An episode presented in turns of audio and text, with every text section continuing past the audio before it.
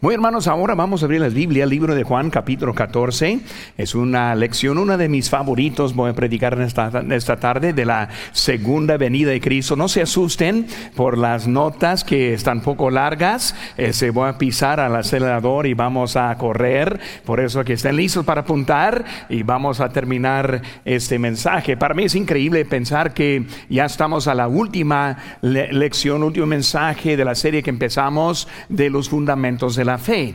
Y por eso para mí casi estoy empezando, parece, pero ya estamos en la última. Semana próxima vamos a estar siguiendo con otra serie que es para que sepáis y vamos a estar viendo el primero de Juan y ya estoy estudiando, preparándome, estoy muy animado, emocionado de los mensajes que vamos a empezar a partir del miércoles próximo, porque vamos a querer estar en nuestro lugar. Aquí estamos en Juan capítulo 14. Les invito hermanos que se pongan de pie mientras que leemos ahora la lectura de la palabra de Dios. Yo siempre soy contento de estar aquí. Yo les dije hace como dos, tres semanas que nosotros ya pedimos por clima más fresco. Este, no les dije cuándo, pero ya está llegando. Por eso ya lo pedimos y ya está aquí. Por eso estamos muy, este, muy contentos por eso. El sábado va a ser un bonito tiempo para ir a, ganar almas. Les animo a estar también aquí este sábado a las nueve y media. Y vamos a tener un refrigerio breve y luego este, vamos a salir a las calles ya para invitar a otros y ganar a unos para Cristo también. Juan capítulo 14, hermano, vamos a leer más tres versículos. Dice, no se turbe vuestro corazón. ¿Crees en Dios? Creed también en mí. En la casa de mi padre muchas moradas hay. Si así no fuera, yo os lo hubiera dicho. Voy pues a preparar lugar para vosotros. Y luego dice, y si me fuere y os prepararé lugar, vendré otra vez y os tomaré a mí mismo para que donde yo estoy, vosotros también estéis. Padre Santo, Señor, gracias te damos por este momento que tenemos para concluir esta serie de lecciones y mensajes de los fundamentos de la fe con la segunda venida de Cristo. Señor, bendice ese tiempo. Ayúdanos a comprender cómo van los eventos y animarnos y motivarnos para testificar más para ti, Señor. Gracias por todo. En tu nombre precioso, lo que te pedimos. Amén. Pueden tomar asiento, hermanos. Ahora estamos viendo, hermanos, de una promesa. Cuando hablamos de la segunda venida de Cristo, primero queremos ver la promesa. La promesa es que viene otra vez. Cuando Él salió de este mundo, en Hechos 1.11 dice, los cuales también le dijeron, hablando los ángeles, varones galileos, ¿por qué estáis mirando al cielo? Este mismo Jesús que ha sido tomado de vosotros al cielo, así vendrá como le habéis visto ir al cielo. Ahora, mucha información en esta promesa, porque el Señor acabó de ascender al cielo y dijo que viene otra vez, pero también en la misma manera que lo vieron. Por hermano, Él va a descender al cielo igual como Él subió. También vemos, hermanos, promesa que nos llevará con Él al cielo. En Romanos 8:34 dice, ¿quién es el que condenará? Cristo es el que murió, más aún el que también resucitó, el que además está a la diestra de Dios, el que también también intercede por nosotros. Pues vemos, hermanos, que Él ahora eh, está intercediendo, está ahora este, pidiendo por nosotros. Él pagó el precio, está en el cielo. También, hermanos, vemos que es la bendita esperanza. En Tito 2.13 dice, aguardando la esperanza bienaventurada y la manifestación de nuestro gran Dios y Salvador Jesucristo. Por eso es esa bendición que está viniendo. Y luego también que es pura ganancia. Filipenses 1:21 dice, porque para mí el vivir es Cristo y el morir es ganancia. Pero vemos, hermano, cuando lleguemos allá es ganancia. Vivimos en ese mundo en poca frustración en de que estamos en la presencia del pecado, la presencia de tentación, la presencia de problemas en este mundo, pero sabemos que viene el tiempo con Cristo. Ahora, cuando hablamos, hermano, también de sus venidas, en realidad son venidas plurales. Primero vemos, hermanos, que Cristo vino a los suyos. Cuando hablamos de Belén, Él vino a los suyos. ¿A quiénes? a los del pueblo de Israel. Dice en Juan 1:11, a los suyos vino y los suyos no le recibieron. Por eso es clave de lo que estamos en la época y voy a explicar un poco de eso al momento. Por la primera vez que vino Cristo, Él vino al pueblo de Israel. Segunda vez que vemos es que Él viene por los suyos. Y en eso estamos hablando del arrebatamiento. En Primera Tesalonicenses 4:16 dice, porque el Señor mismo, con voz de mando, con voz de arcángel y con trompeta de Dios, descenderá del cielo y los muertos en Cristo resucitarán primero. Luego nosotros los que vivimos, los que hayamos quedado, seremos arrebatados juntamente con ellos en las nubes para recibir al Señor en el aire. Por eso hablando de la segunda y segundo evento que está viendo es lo que es el rapto que viene Cristo por nosotros. Ahora, en ese no es la segunda venida, en lo que es la descripción, porque Él no toca al suelo, sino que Él viene en el aire y nos lleva con Él. Y luego con eso viene lo que es la segunda venida, con los que Él viene con los suyos, recordando en el rapto iremos con Él. En la segunda venimos, en la segunda venida volvemos con Él. Apocalipsis 19:11 dice, entonces vi el cielo abierto, y aquí un caballo blanco, y el que lo montaba se llamaba fiel y verdadero, y con justicia juzga y pelea, y los ejércitos celestiales vestidos de lino finísimo, blanco y limpio, le seguirían en caballos blancos. Por eso, hermanos, hablando de lo que es la segunda venida. Por hermanos, vamos ahora a concluir hablando de eso, de la segunda venida. Por eso vemos, hermanos, ese número uno en sus notas y vamos a estar viendo ahora, número uno es la promesa la promesa. Como dijimos ahorita, y si me fuere y os prepara el, prepara el lugar, vendré otra vez y os tomaré a mí mismo para que donde yo estoy, vosotros también estéis. Es una promesa. Este es su venida, en el inciso A la promesa y su venida. Ahora, cuando hablamos de su venida, vemos la primera apariencia. Ahora hablemos un poco de eso, pero vamos a hablar más, más en, en, al fondo de eso. Es también conocido como el primer advenimiento. Vemos que Cristo viene y la primera parte de la segunda venida. En esa parte vemos que está separada con siete años desde que Él viene en el rapto y hasta que Él viene a tocar el suelo, cuando Él viene para arrebatarnos y cuando viene para establecer su reino, son siete años de diferencia. Por eso la primera parte de lo que estamos hablando ahora en esa primera apariencia es conocido como el arrebatamiento o el rapto, lo que acabamos de leer. Él viene en el aire. Por eso busco, amigos, ahora en, en Primera Tesalonicenses capítulo 4. Mejor que estemos viendo ahí esta parte con, con sus ojos aquí. Primera Tesalonicenses capítulo 4, comenzando con versículo número 13. Dice ahora, tampoco queremos, hermanos, que ignoréis acerca de los que duermen, para que no os entristezcáis como los otros que no tienen esperanza. Hay un propósito por esta carta. Está diciendo que no quiere que estemos tristes por los que ya han muerto. Cuando hablamos de los que ya han muerto, está hablando de los que duermen. Pero sabemos que con ellos no es el fin, sino más bien es el principio. Es el principio de la eternidad. Por eso Él está reescribiéndonos para que, para animarnos. Dice, porque si creemos que Jesús murió, resucitó, así también traerá Dios con Jesús a los que durmieron con Él.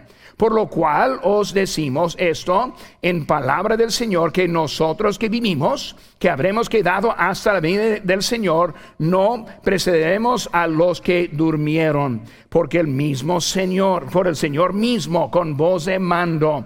Y luego vemos, hermanos, que en versículo 18, por tanto, alentaos los unos a los otros con estas palabras. Por cuando hablamos, hermanos, de la primera apariencia, este texto está tratando con esa apariencia. ¿Qué vemos, hermanos, de eso? Vemos primero, viene en el aire. Dice el Señor, descenderá del cielo en el aire.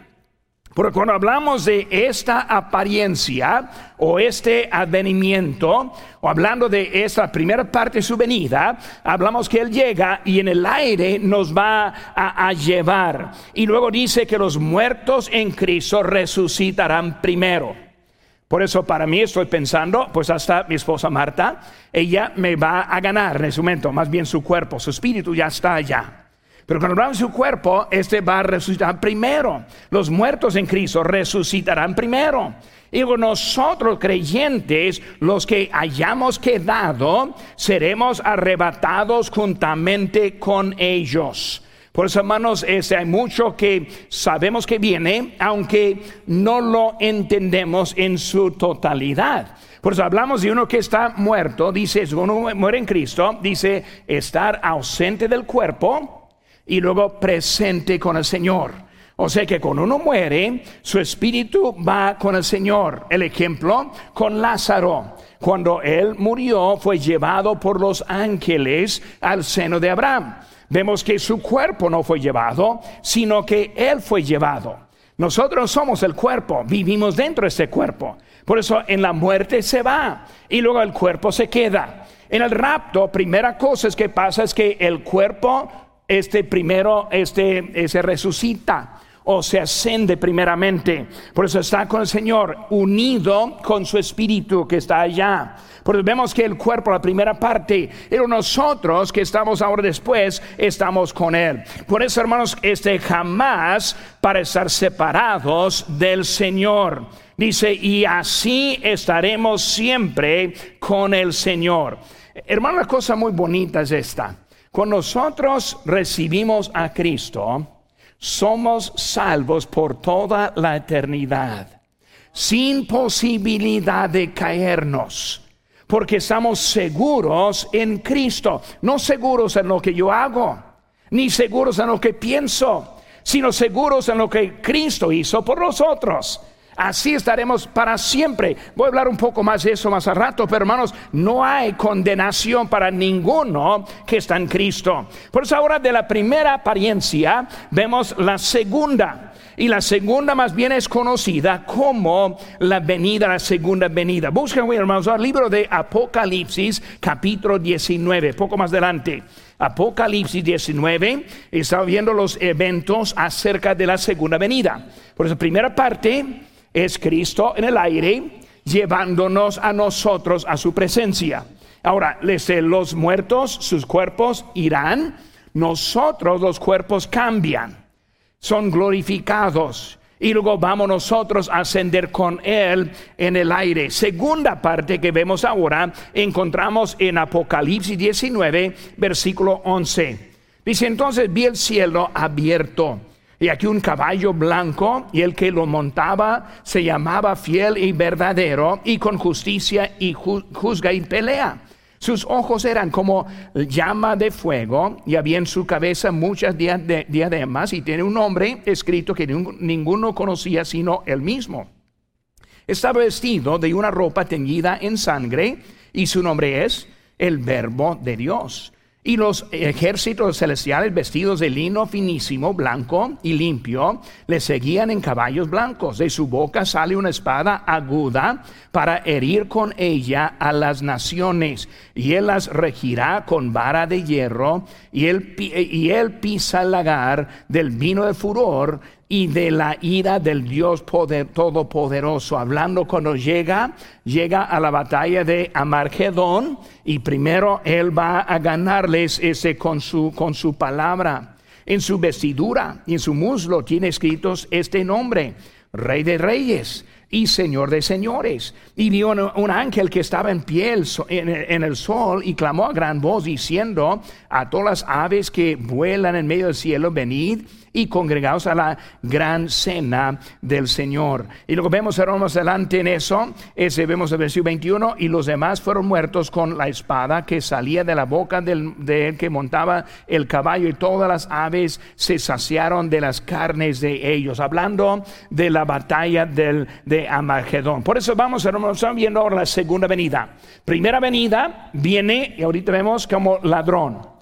Nos va a llevar. Segunda vez que viene, viene como rey. Viene para establecer su reino. Viene para juzgar toda la maldad de todas las edades. Por eso ahora está llegando a la tierra terminando en eso. Vemos como él, el que está sobre ese caballo blanco. Vemos a la nota, se llama fiel y verdadero. Y con justicia juzga y pelea. Sus ojos eran como llama de fuego. ¿Qué, ¿Qué simboliza eso? Simboliza que él ve todo y él sabe todo. No se esconde nada de Dios, Él sabe todo. Es su nombre, el verbo de Dios. ¿Dónde encontramos esa frase, el verbo de Dios? Lo encontramos en Juan 1, cuando está escribiendo, hablando acerca del verbo que fue hecho carne y habitó entre nosotros. Porque sabemos que es Jesucristo, porque está diciéndonos en esas maneras. Desde su boca sale una espada aguda. Que la espada aguda, pues la palabra de Dios. Vamos a ser juzgados por la palabra. Vamos a ser responsables por la palabra. No por las opiniones, no por las creencias, sino por la palabra de Dios. Por eso Él nos dice cómo arrepentirnos. Él nos dice cómo poner la fe en Él. Él nos dice cómo vivir por Él. Él nos dice cómo ser obediente. Y hermanos, si tiene opinión diferente que la palabra, está equivocado en lo que es la, la verdad, porque es la palabra de Dios nos va a juzgar. Él está ahora manteniendo ese con nosotros. Ahora dice, en su vestidura, en su muslo tiene escrito ese nombre, Rey de Reyes y Señor de Señores. Qué bonito, pensando en Cristo, el Rey de Reyes. Y luego fueron muchos, digo, fueron muertos con la espada que salía de la boca del que montaba el caballo. Hablando de Él, quien está viniendo, el Señor, el Señor Jesucristo. Y luego con Él viene también su ejército. ¿Quiénes son ellos? Son los que están con Él en cielo. Por eso en las edades, los que han muerto en Él están allá. Nosotros en el rapto, si nosotros no morimos antes del rapto, ahí estaremos también con Él. Y somos nosotros el ejército de Él. Y viene para hacer guerra. Enciso B, hermanos, vemos otra, otra cosa importante. Dice, será visible. Será visible. Ahora, cuando hablamos del Señor, es de su venida, es alguien que vamos a ver. Ahora, hablando en la primera apariencia, en la primera apariencia es algo instantáneo. Por eso lo que va a suceder va a, suceder en un momento. Dice en 1 Corintios 15, 51, 52, en un momento, en un abrir y cerrar de ojos a la final trompeta, porque se tocará la trompeta y los muertos serán resucitados incorruptibles y nosotros seremos transformados. Pues ahí en Primera Corintios está explicando lo que acabamos de leer en Primera Tesalonicenses. Pues hablando como el, el, el abrir y cerrar los ojos rápidamente. En un momento se van todos. En un momento estamos con Él. No hay momento para prepararse. Si alguien piensa, pues yo voy a llegar hasta el Señor, viene y luego voy a poner mi fe, en, Él, ya es tarde. Cuando viene, Él va a llevar a los que están preparados y a los que no se quedarán atrás. Y por eso vemos que la primera aparición es instantáneo, es como ladrón. Primera Tesalonicenses 5, 4 dice, más vosotros hermanos no estáis en tinieblas para que aquel día os sorprenda como ladrón. Por eso cuando Cristo viene, viene como ladrón, quitando. ¿Dónde mora el Espíritu de Dios, el Espíritu Santo hoy en día? En nosotros se va la presencia de Dios. Como ladrón, ya no estamos, estamos allá. Como ladrón, los que están atrás, están atrás. Como ladrón, no se puede preparar como ladrón, si llega a la casa, ya está fuera, no se sabe. Por eso viene Cristo como ese momento. Por hermanos, este lo más importante es estar listo para ese día. Ahora, la segunda apariencia viene para hacer guerra y ganar la tierra después de los siete años de tribulación. Por eso vemos en Apocalipsis 1.7 dice, aquí que viene con las nubes y todo ojo le verá. Y los que le traspasaron y todos los linajes de la, de la tierra harán lamentación por él. Sí, amén. Por eso vemos que todo ojo le verán. Por eso cuando viene la segunda venida, viene para tomar su tierra, su creación, lo que le pertenece a él. En ese momento Satanás ya acaba su obra y por eso Cristo viene para establecer su milenio. Y luego inciso C tendrá la victoria. Eh, hoy en día hay los que adoran a Satanás y piensan que él va a ganar. Hay unos que piensan que Dios no es algo verdadero y por eso piensa que no es posible. Y vamos a ver en ese momento que la victoria viene. La victoria viene. Ni modo su opinión, ni modo su creencia. Vemos que esa victoria es segura. Por eso victoria para los que irán en el rapto. Dice, y así estaremos siempre con el Señor. Victoria y victoria para todos al final del mundo. En Apocalipsis 20 y 15 dice, y el que no se halló inscrito en el libro de la vida fue lanzado al lago de fuego. Para nosotros los creyentes es victoria que nosotros tenemos. Por eso, hermano, la primera. Vemos en número dos, hermano, la promesa, ahora el plan. El plan. Ahora, ¿cómo es el plan de las edades? Con eso quiero ahora pasar rápidamente el plan de las edades. Por eso estamos ahora vivos aquí. Ya conocemos unos que han muerto en Cristo. Estamos esperando, pero ¿para qué? Siguiente cosa es el rapto. Por eso no viene con anuncio, con aviso. De repente está y ya no estamos aquí. Los cultos se acaban aquí. No va a haber nadie predicando, ya se para, porque los creyentes iremos con Él. Por eso, siguiente cosa en el calendario de eventos de Dios es el rapto. En ese rapto, hermanos, es lo que vamos a ver y puede ser en cualquier momento. Segunda parte, hermano, número dos, primero el arrebatamiento, inciso A, inciso B, la tribulación. El arrebatamiento, la tribulación. La tribulación, hermanos, son siete años literales. Es la septuagésima semana de Daniel. Ahora, no hay tiempo, obviamente, para, para, enseñar todo eso, pero Daniel escribe de 490 años hasta que Cristo establece su reino. Son las 70 semanas. Son 70 semanas de años. Como 70 por siete días son 490. Entendemos que son 490 años. Y cuando uno sigue los años desde Daniel hasta Cristo, vemos que fueron 483, faltando siete años. Y esos siete años Daniel los describe y también Juan lo describe en el libro de Apocalipsis. Por eso, esos siete años estamos esperando. Ahora, para ellos pensaron que eran 490 años sin parar. Pero vemos que hay una pausa en que nosotros estamos viviendo. Voy a explicar un poco de eso también. Pero vemos que Cristo ahora, este, con eso, el rapto comienza la última semana de los años. Ahora, en eso encontramos lo que es la época de la gracia o de los gentiles. Porque cuando Cristo resucitó, ellos pensaron iba a volver luego, luego, pero no volvió. Los discípulos pensaron que en cualquier momento, los discípulos pensaron que no iban a morir y murieron. Por eso empezó a pasar tiempo. ¿Qué pasó? La época de la gracia o también de los gentiles. Por eso la gracia vino a los suyos, los, los judíos, ellos no lo recibieron.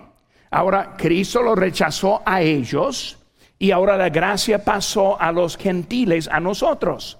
Y vemos que el apóstol Pablo empezó a anunciar y predicar y mandar la, eh, este, la iglesia a todas las partes. Vemos los, los apóstoles ahí trabajando en ese tiempo. Por eso es la época que, que comenzó. ¿Por cuántos años? No sabemos. Pero sabemos que nos está esperando otra semana más de años. Por eso, hermanos, eso va a ser la ira de Dios sobre este mundo. Los siete sellos, las siete trompetas, las siete copas. Y lo termina con la batalla de Amargedón. Es la gran tribulación. Si eso sé, el tribunal de Cristo. Por eso, en siete años aquí en la tierra es pura ira de Dios sobre los que viven aquí. Ningún creyente vive menos los que van a ser salvos. Por eso van a haber algunos salvos y muchos salvos en la tribulación. ¿Por quiénes? Por los judíos que van a ver ahora a Cristo como el Mesías. Los 144 mil no refiere a los testigos de Jehová, refiere a los testigos de, de Dios, de los judíos que van a anunciar. Pero vemos que son ellos ahora que están predicando y van a ser salvos, pero nosotros estamos en la tribunal de Cristo. Primero la boda. En cuanto que nosotros estamos unidos con Cristo en la boda, la boda, también la cena la cena del Señor ahí, la cena de bodas que vamos a ver en ese tiempo. Y luego el tribunal, según Corintios 5.10 dice, porque es necesario que todos nosotros comparezcamos ante el tribunal de Cristo, para que cada uno reciba según lo que haya hecho mientras estaba en el cuerpo, sea bueno o sea malo. Pero vemos dos juicios, uno para los creyentes, otro para los incrédulos con nosotros es una manera para este premiar. Vemos que hay coronas que van a estar dadas y luego todo eso comienza en ese tribunal, pero también para los que no se este, hicieron lo que deberían de hacer. Pero vemos el tribunal, hizo de la segunda venida. Ahora, ya concluyeron los siete años, tribulación aquí, los siete años, tribunal allá, y luego ahora vienen con Cristo en la segunda venida. Es la conclusión de la tribulación y es y del tribunal de Cristo y viene para establecer su reino y luego cumpliendo, completando las 70 semanas de Daniel en la última semana de la tribulación. Pero vemos que esta pausa que vivimos, estamos esperando y se arranca cuando viene Cristo. Se fue Cristo, Entramos ahora, viene Cristo para entrar esa última semana de los 70 semanas. Y luego sigue que el milenio, inciso E. El milenio, Cristo reinando desde Jerusalén. Los creyentes de todas las edades con Él. Los vivos que entraron de la tribulación. Puros salvos y ningún converso Recordando en la batalla de Amargedón, Cristo va a ganar a todo incrédulo. Todo me gusta usar la palabra incrédulo para que entendamos. No son los malos, sino los incrédulos. No somos condenados por ser mal, somos condenados por no creer. Por los incrédulos van a morir. Pero los que fueron salvos van a entrar en el milenio vivos. Y por eso van a ser humanos, hombre, mujer, haciendo hijos y luego multiplicándose durante la tribulación, digo, el milenio por mil años. En los mil años ninguno va a morir, no va a, haber, no va a haber muerte en ese momento, va a ser paz completa, perfección como en la creación estamos viendo en esa, este, ese milenio, mil años. Y luego vemos ausencia de pecado, ausencia de muerte y ahí viviendo. Y luego concluye con el gran trono blanco en el, en F. El gran trono blanco, todos los condenados van a echar echados al lago de fuego.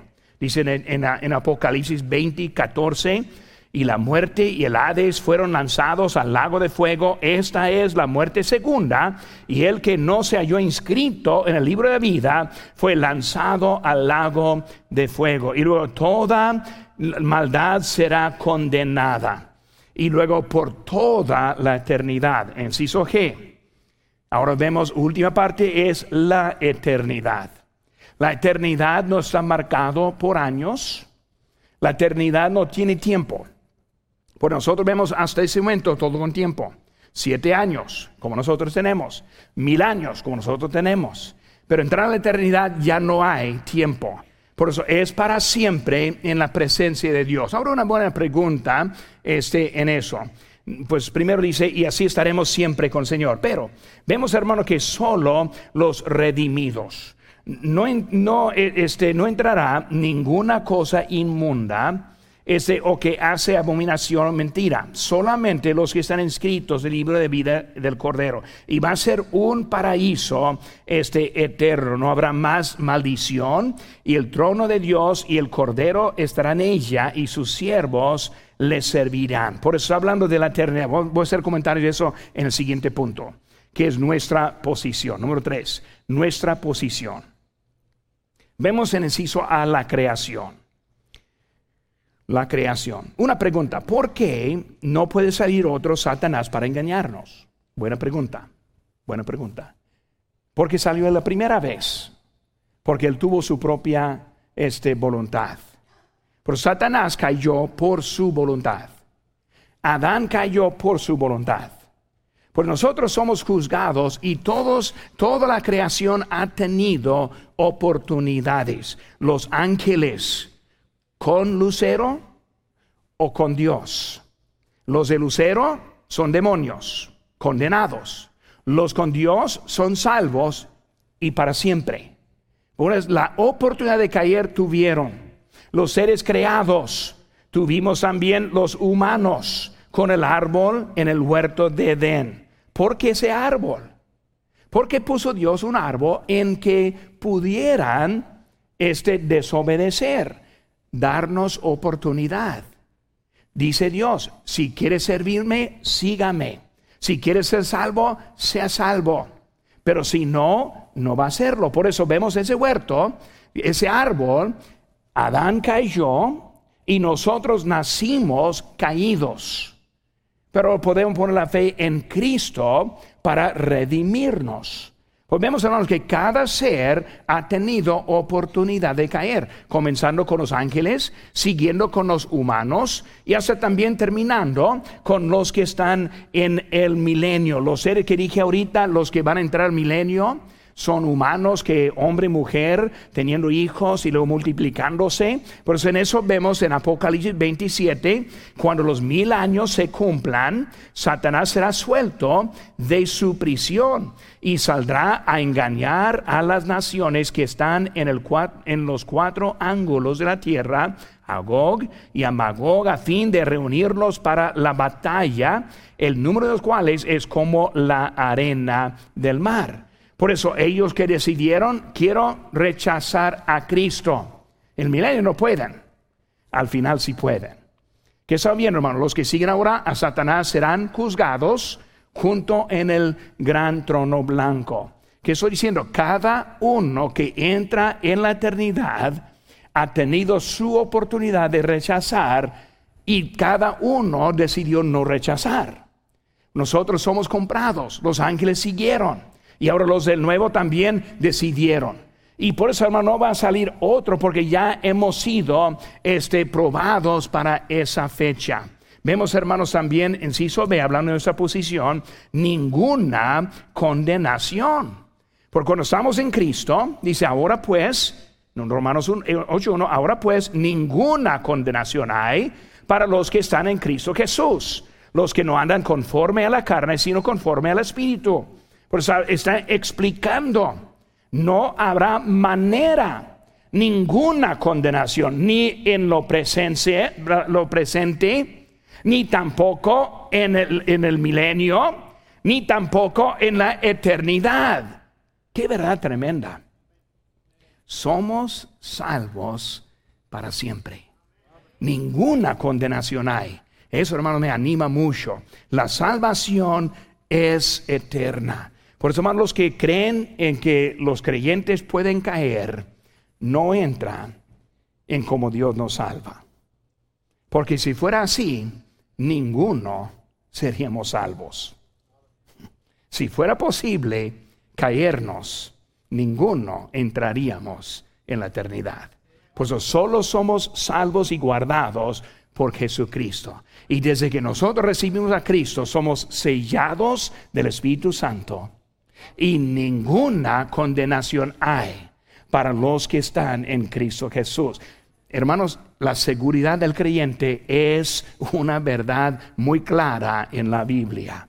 Por eso seguimos ahora. La promesa, el plan, posición número cuatro, nuestra presentación. ¿Qué vamos a estar haciendo ahora? Ahora que yo sé que soy salvo, desde que sabe que es salvo, que no será condenado, que viene Cristo, estamos esperándole. ¿Por qué debemos estar haciendo ahora en ese momento? Enciso A, consolarnos unos a otros. Consolarnos unos a otros. Primera Tesalonicenses 4, 18, porque el Señor mismo con voz de, mando, con ese voz de arcángel, con trompeta de Dios, descenderá al cielo. Los muertos en Cristo resucitarán primero. Luego nosotros los que vivimos, los que hayamos quedado, seremos arrebatados juntamente con ellos en la nube para recibir al Señor el aire. Y luego, por tanto, alentaos los unos a los otros con esas palabras. Ánimo. Ánimo. Vivimos animando. Los que piensan que están cayendo y haciendo todo para agarrar a la salvación y, y no caer, no hay nada para animarles. Nosotros que somos salvos, sabiendo el fin de la historia, es para animarnos, consolarnos. Viene Cristo pronto y vamos a pasar toda la eternidad con Él. Por eso forma para consolar, si ve, hermanos, esperar su venida. Tito 2.13 dice, aguardando la esperanza bienaventurada, la manifestación gloriosa de nuestro gran Dios y Salvo de Jesucristo. Esperar su venida. Hermanos, esperar su venida todos los días. Cada mañana, hermano, cuando despierta mañana, empiezo a decir, Señor, gracias porque tú vienes. Queremos este, eh, eh, eh, tener esa esperanza y luego esperar su venida. Señor, que sea hoy. Señor, que vengas pronto. Porque nosotros esperamos su venida. No es algo de miedo, no es algo para dar temor, sino es algo bonito para nosotros. Esperar su venida. Si eso sé, vivir la vida santa y en obediencia. Primero Juan 3:3, amados, ahora somos hijos de Dios y aún no se ha manifestado lo que hemos de ser. Pero sabemos que cuando Él se manifieste, seremos semejantes a Él, porque le veremos tal como Él es. Y todo aquel que tiene esa esperanza en Él, se purifica a sí mismo, así como Él es puro. Vivimos en la vida santa en obediencia. ¿Qué significa santa? Deje el pecado, quítalo de su vida. Arrepiéntense. Sigamos adelante santos. No hay por qué pecar. Es de la voluntad cada vez. Vida vida santa. Arrepentido, arreglado. Y luego obediencia obediencia. Estamos en la casa de Dios ahora en obediencia. Pongan ganar almas en obediencia. Vamos a obedecer a Dios con nuestras vidas. Por eso vivir la vida santa, inciso C, hermanos. perdón, inciso D. Testificar de su venida. Tito 2.15, aguardando la esperanza bienaventurada. Vemos que esto habla en versículo 15 y exhorta y reprende con toda autoridad, nadie te menosprecie. Está hablando de testificando, exhortando. Hay algunos que han dejado de congregar, viven en desobediencia. Mi palabra es exhortar. Unos que no quieren obedecer bautismo, el mensaje es exhortarles para que seamos obedientes a la venida de nuestro Señor. Por eso debemos estar entendiendo que es algo y debemos estar testificando y luego hasta que ganando almas. Todo eso es para eso, necesito hermanos. Amar su venida. Amar su venida. Según Timoteo 4, 8, por lo, por lo demás me está guardada la corona de justicia, la cual me dará el Señor juez justo en aquel día, no solo a mí, sino también a todos los que aman su venida, amar su venida. Esperar la venida y amar la venida. Hermanos, Dios tiene un lugar preparado para nosotros por toda la eternidad. Cuando yo pienso en mi propia vida, recordando ganando almas en Guerrero, Chihuahua, y luego en los Mochis, Sinaloa, y luego también ahí en, en San Elizare, los que están esperando juntos. ¿Y saben qué, hermanos? Los que estamos ofrendando a la ofrenda misionera, somos participantes juntos en esas almas. Yo no soy hombre rico que pude pagar todas las cuentas de ayer. No, yo esperaba, dependía de iglesias como esta para mandar el Evangelio. Por eso, cuando viene, hermanos, la conferencia misionera, debe abrir los ojos y luego también corazón. Señor, úsame. ¿Para qué? Para esperar esa venida. Amarlo, amarlo. Viene el Señor. Luego, hermanos, en Ciso F. Ser fiel hasta su venida. Ser fiel a su venida. ¿Qué debemos hacer? Ser fiel no dejando de congregarnos como algunos tienen por costumbre, sino exhortándonos y tanto más cuanto ves que aquel día se acerca, ser fiel a esa venida, ser fiel, nunca para atrás, para adelante siempre, hasta que Él venga. No, pero pastor, no, no sabe mis, mis no, ni modo. Él fue fiel a nosotros, debemos ser fiel a Él con nuestras vidas. Qué bonito, hermanos. Cristo viene. Y estamos con Él por toda la eternidad. Que sigamos fieles con el Señor.